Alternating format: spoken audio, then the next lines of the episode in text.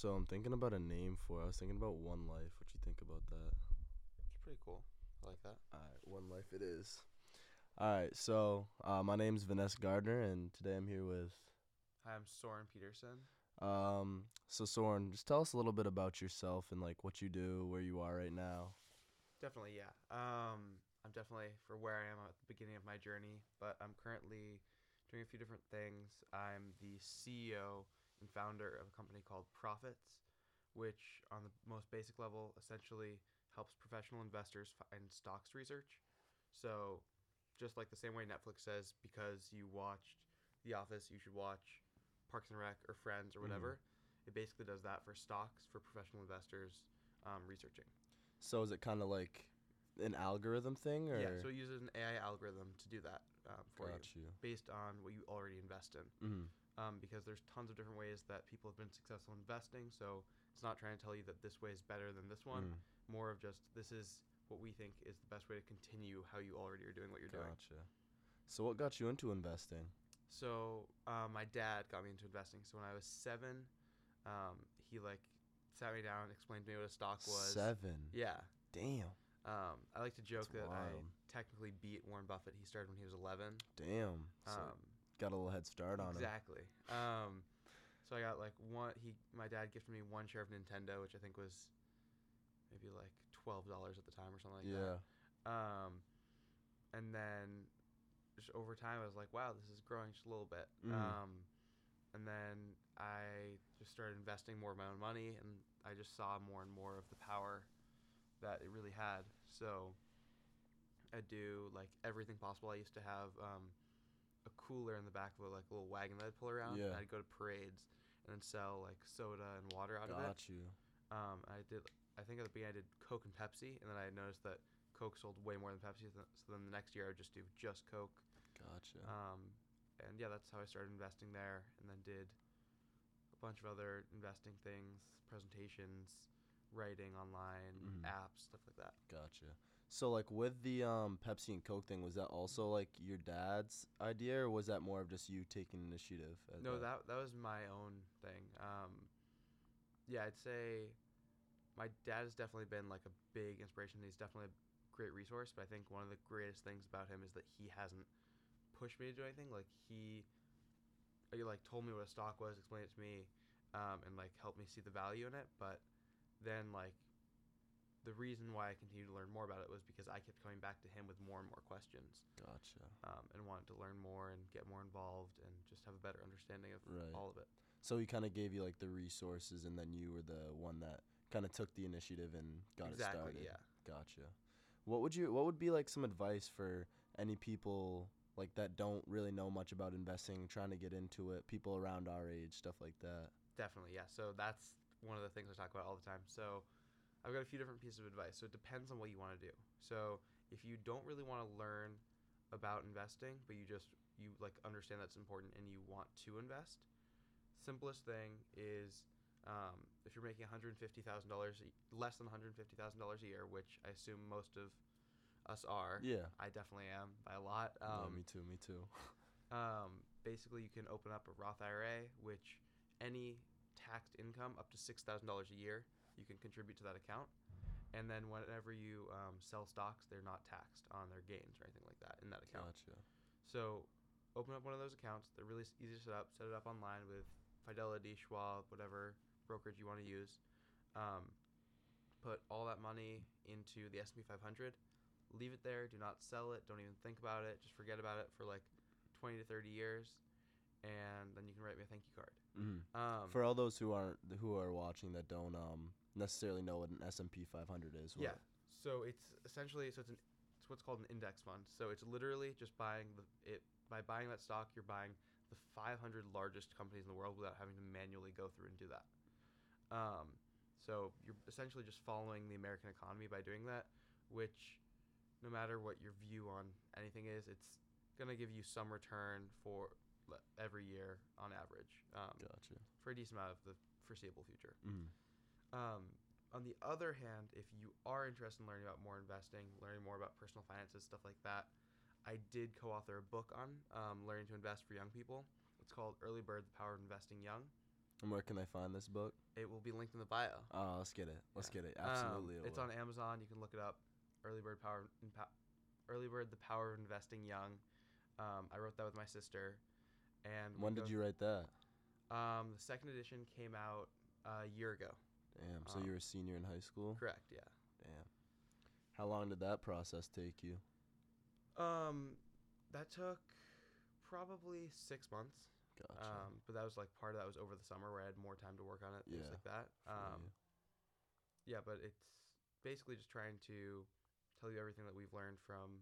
Now I've been investing for about 11 years, and my sister about the same. So, just we've been young people investing. We've analyzed stocks. Um, worked for she's worked for funds. I've done been hired for research analysis for stocks for companies, stuff like that. Mhm. Um, so just everything that we've taken in, and also just like noticing we've tried there's a lot of different ways that parents have tried to get their kids investing and we've seen what works what doesn't work um, and everything in between so just trying to share our knowledge through that and break like all the things that have way too much terminology down into Mhm. like really easy to understand things because Gotcha.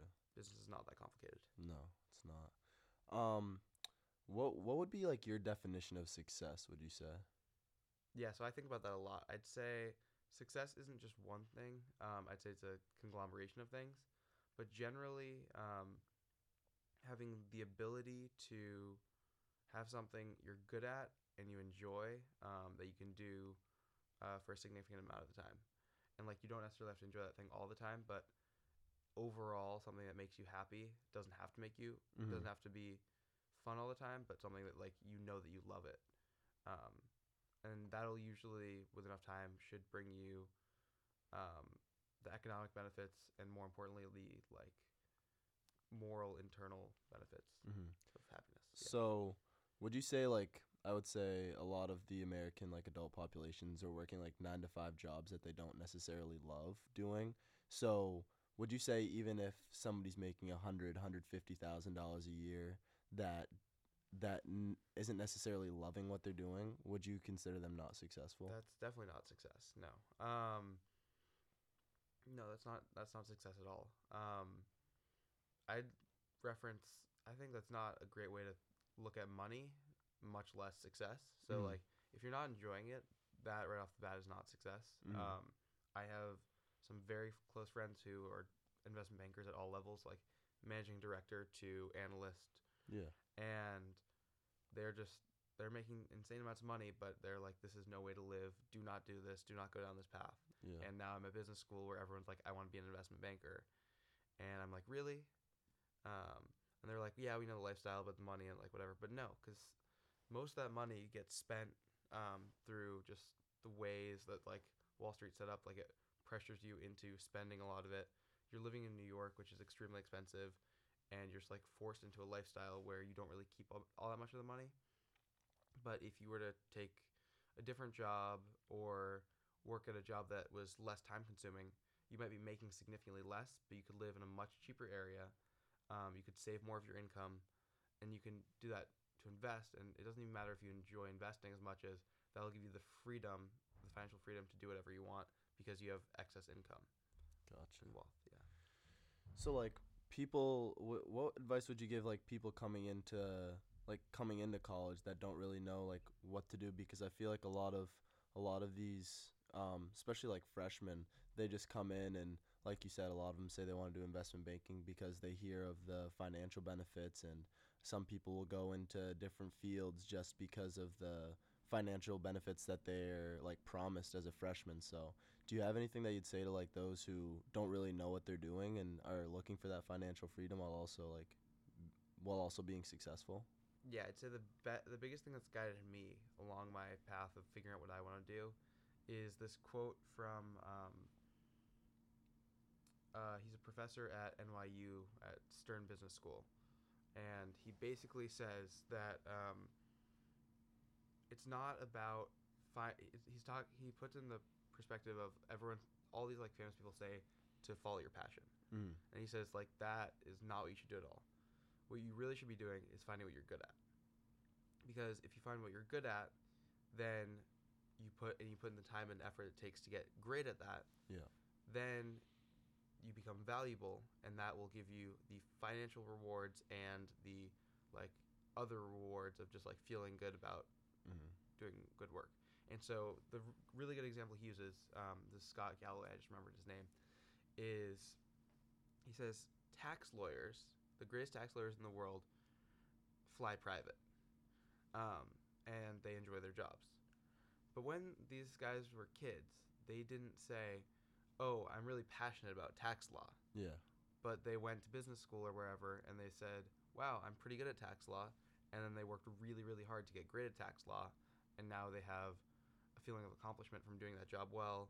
They actually can provide real value um, and they're making plenty of money doing it too. Yeah. Do you think um, following that path, like f- following or doing what you're good at, do you think you learn to love that, or do you think, what if I, what if I was like good at like say investment banking, and but like, nece- it's I don't think that would be considered success if I'm in that field for 20 years.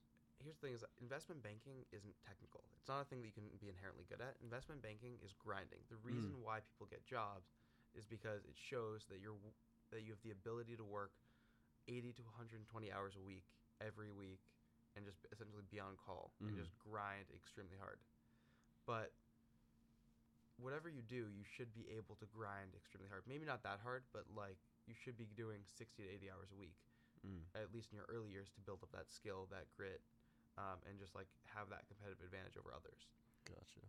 So, investment banking isn't inherently a skill, but like I didn't used to like math. Yeah. I've always been pretty good at math, but I used to like really dislike it. Um, but then I put more, I put tons of hours into it. I did tutoring to get into like higher and higher math classes.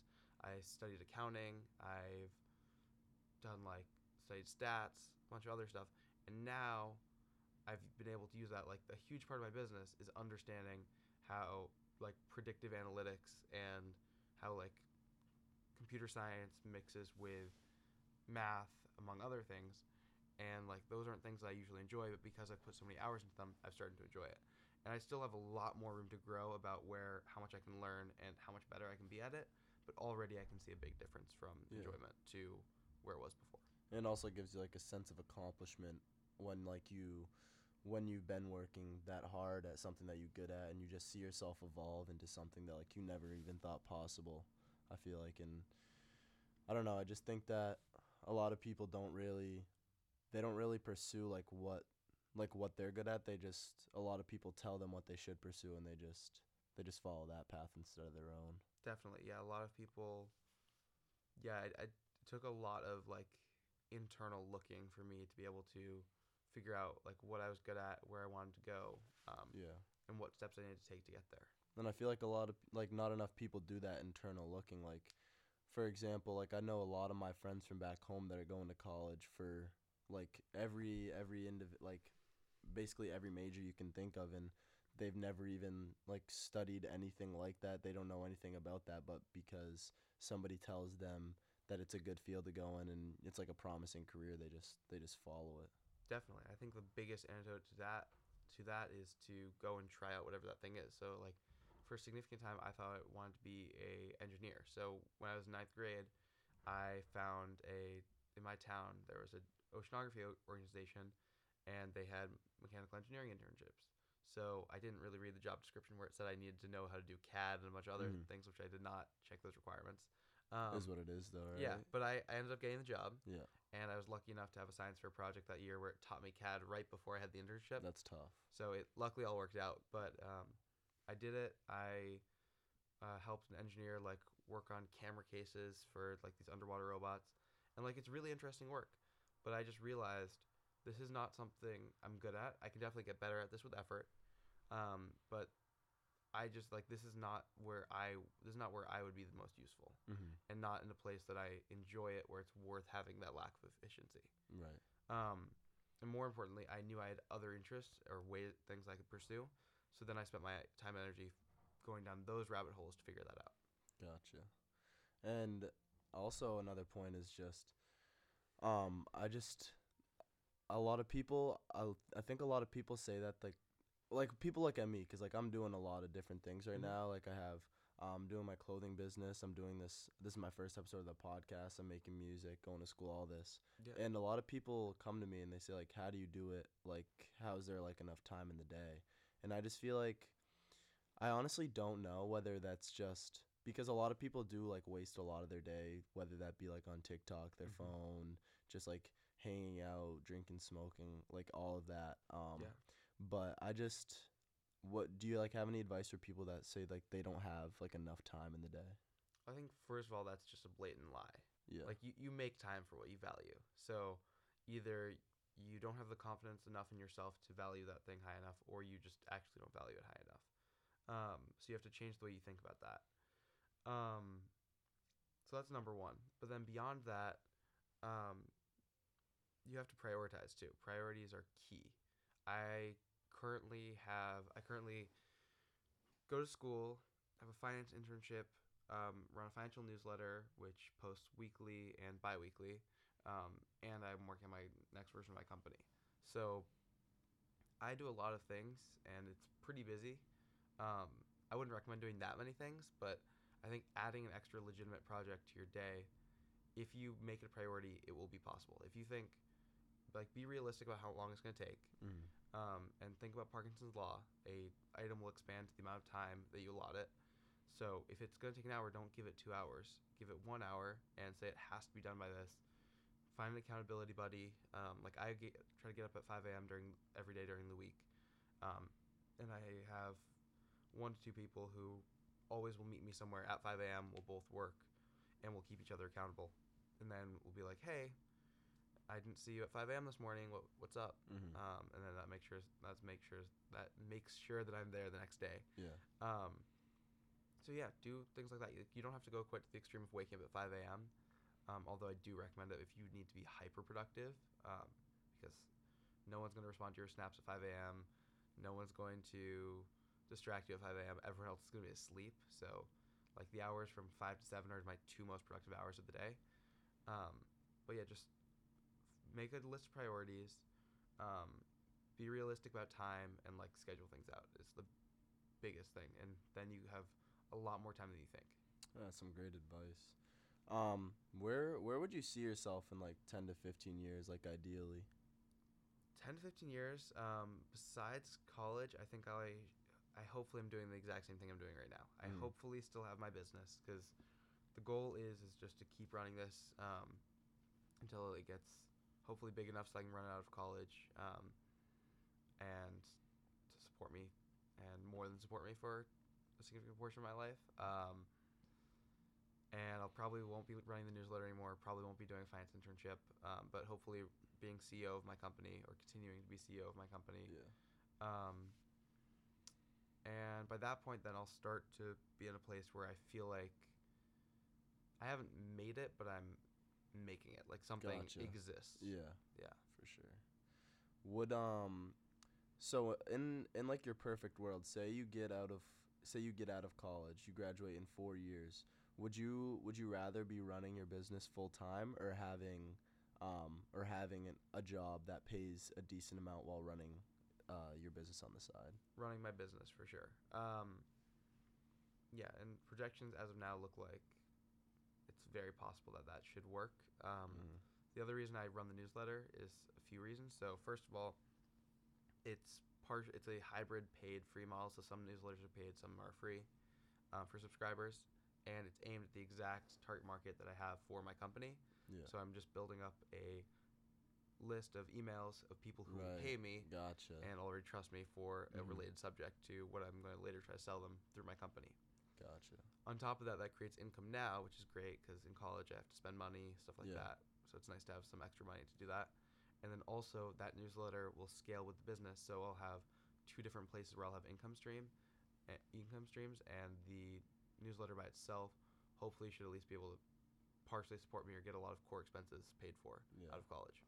Do you so through your newsletter right now, do you do any like marketing for your business or is it just solely like uh analyzing and predicting? No, so I don't do any marketing for my newsletter for my company through my newsletter as of yet. Mhm. Um, I've done some other ones because the way I market my newsletter is mainly through Twitter um, and LinkedIn. Gotcha.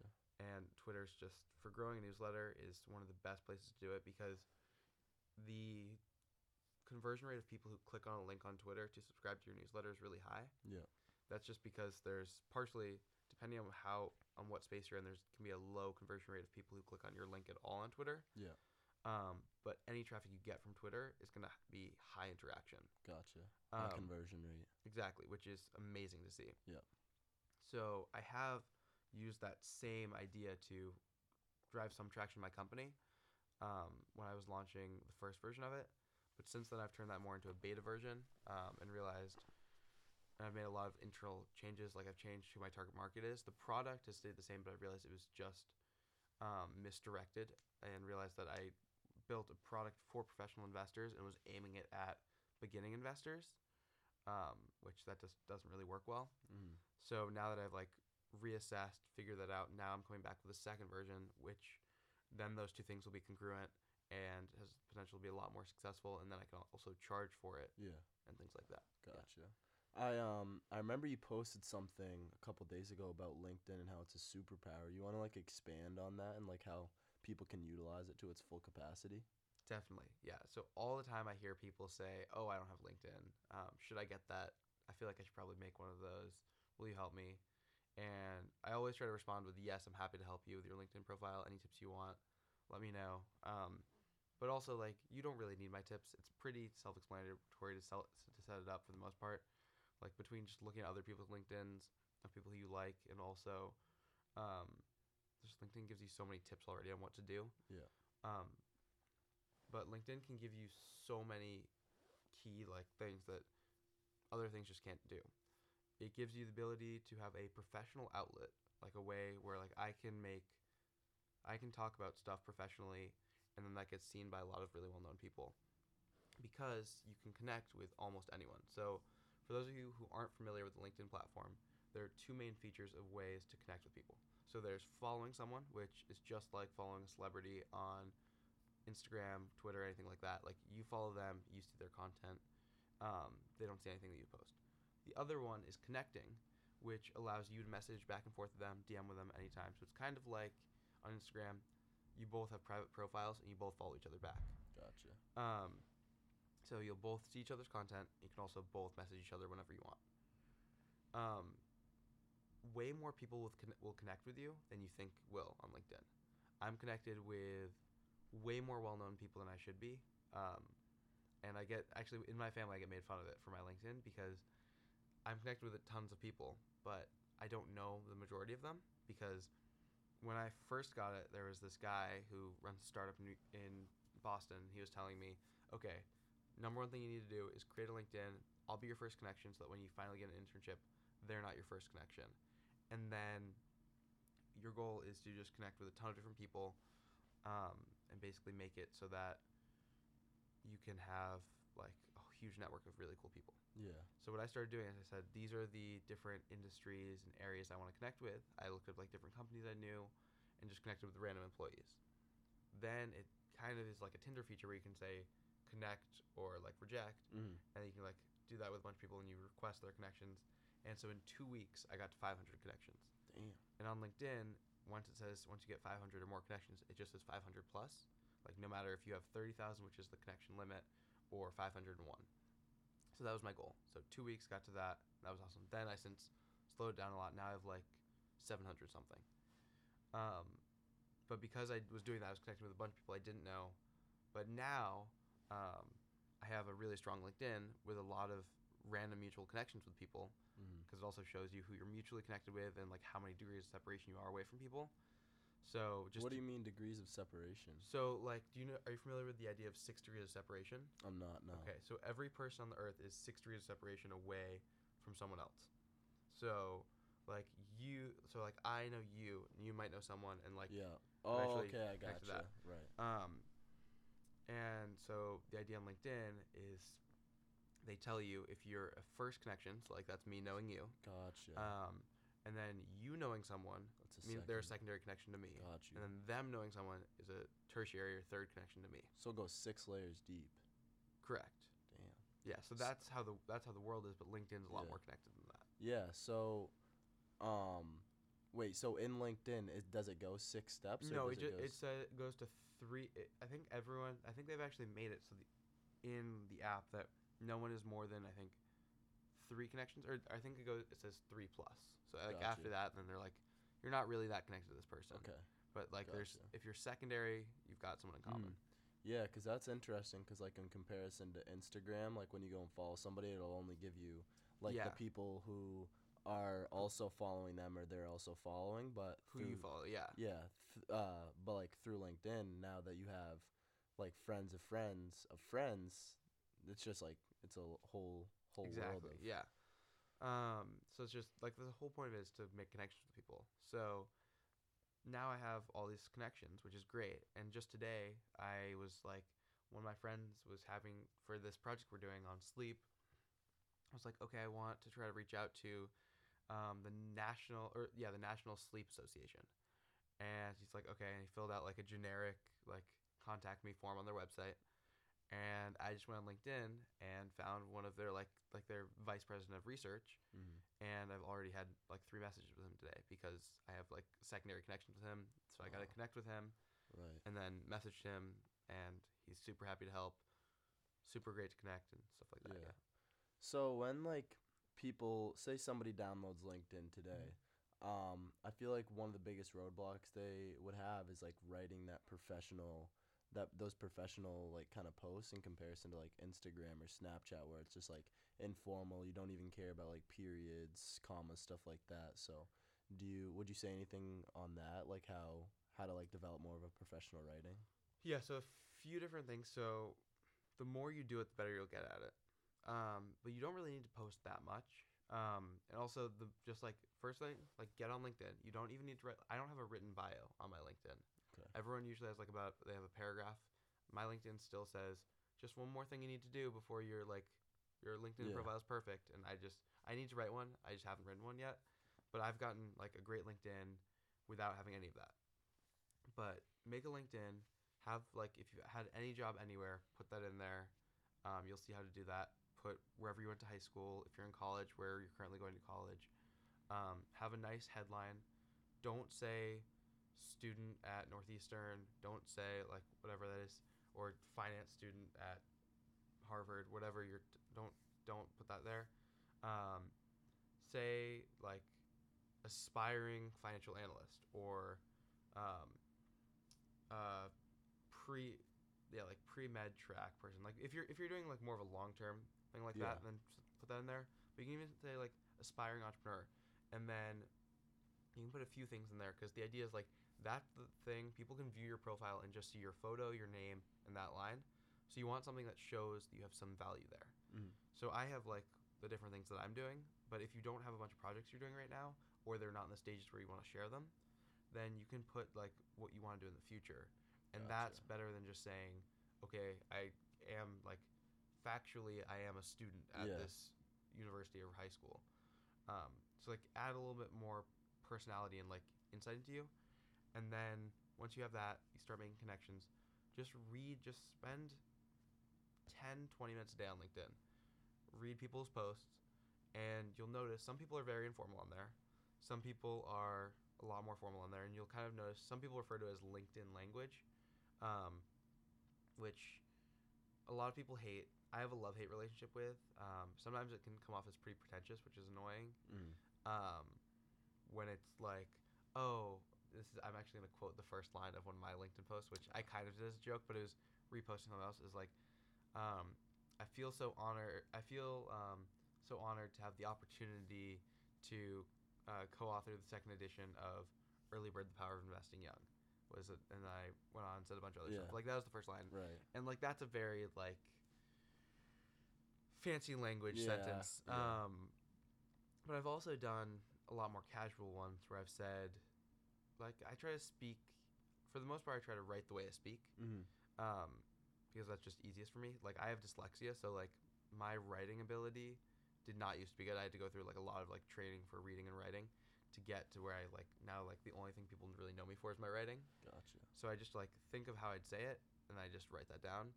So a lot of my LinkedIn and Twitter writing can be pretty casual, even though it's a professional setting. Um, like I don't really put any slang in there. Um, Right. try not to like do any like like acronym stuff like that, but I will still just speak as I'm like speaking right now. Mm. Yeah. Gotcha. So, um, on the topic of like entrepreneurs, do you think that like as we keep moving forward, do you think that the entrepreneur like market is getting like oversaturated? I think it's getting confused. I think a lot of people like to just call themselves entrepreneurs.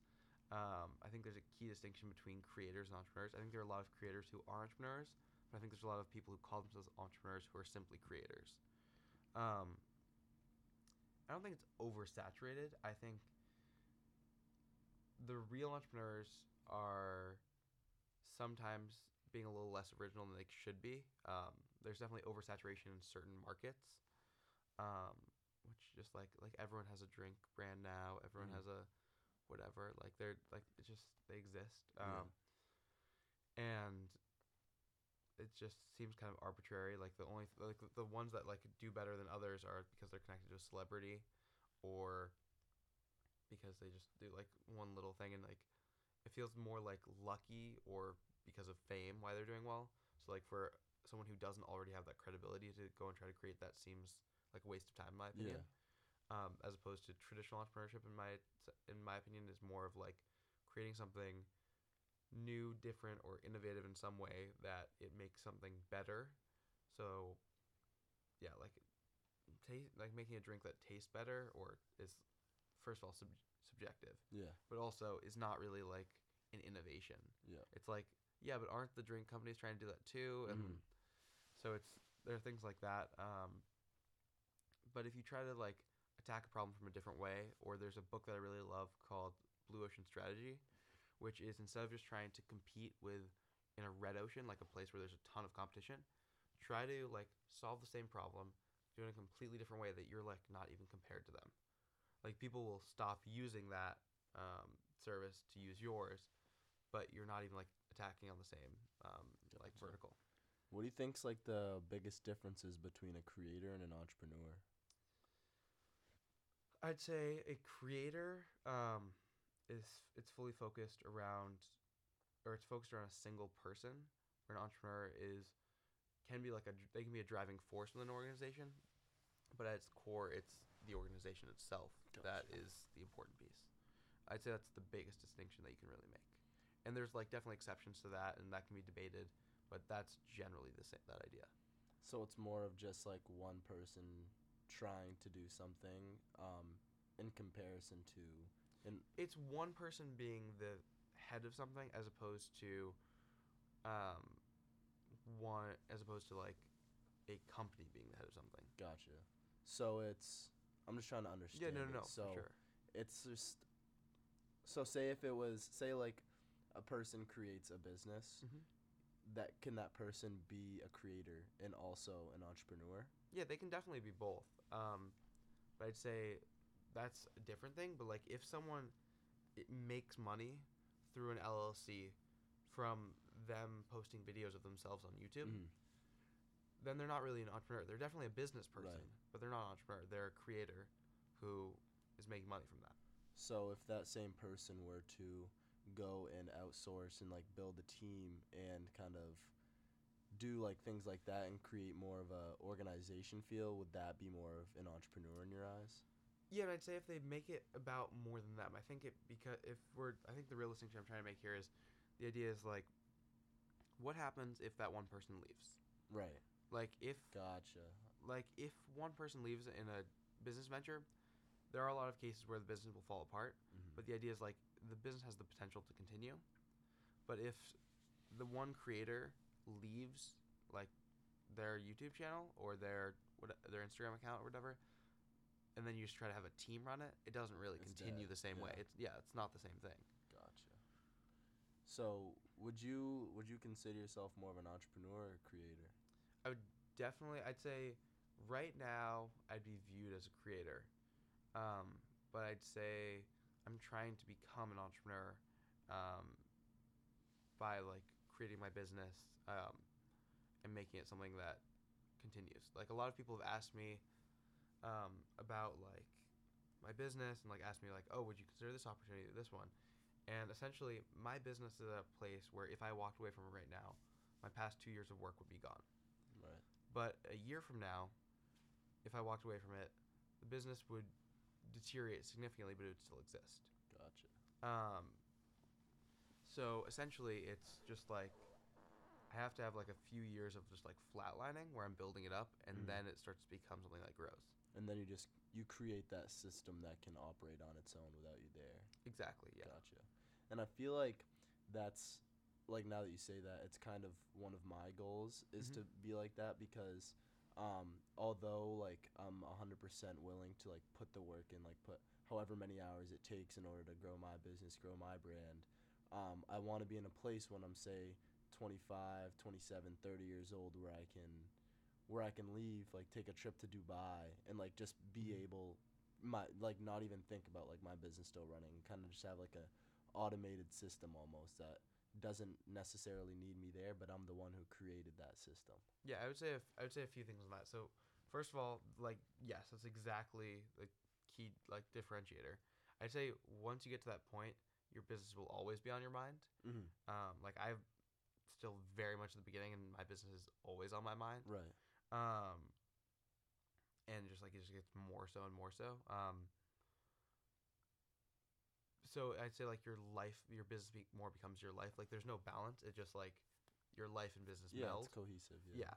Um, but I'd also say that like that idea of like something existing without you is like when you get to that difference. And I also like that you made the key distinction of like having the ability to walk away and is very different from like your you not having a grind. Like Right. you are grinding and you're putting in tons of hours. mm, Technically, at a certain point, you could walk away, but you're Mm. not going to.